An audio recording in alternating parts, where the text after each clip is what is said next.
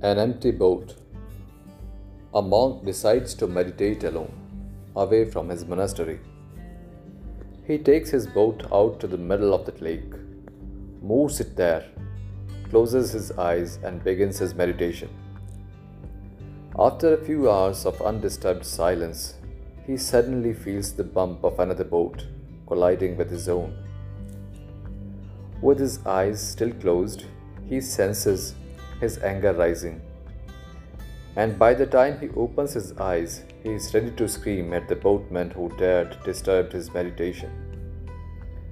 But when he opens his eyes, he sees it's an empty boat that had probably got untethered and floated to the middle of the lake.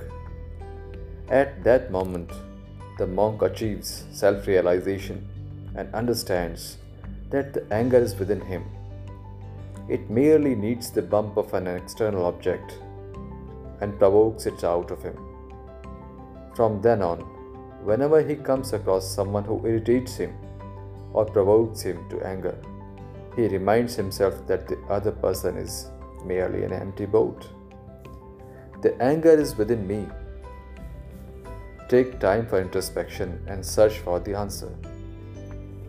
Empty boat is a famous and fabulous metaphor. Its value lies in its implementation.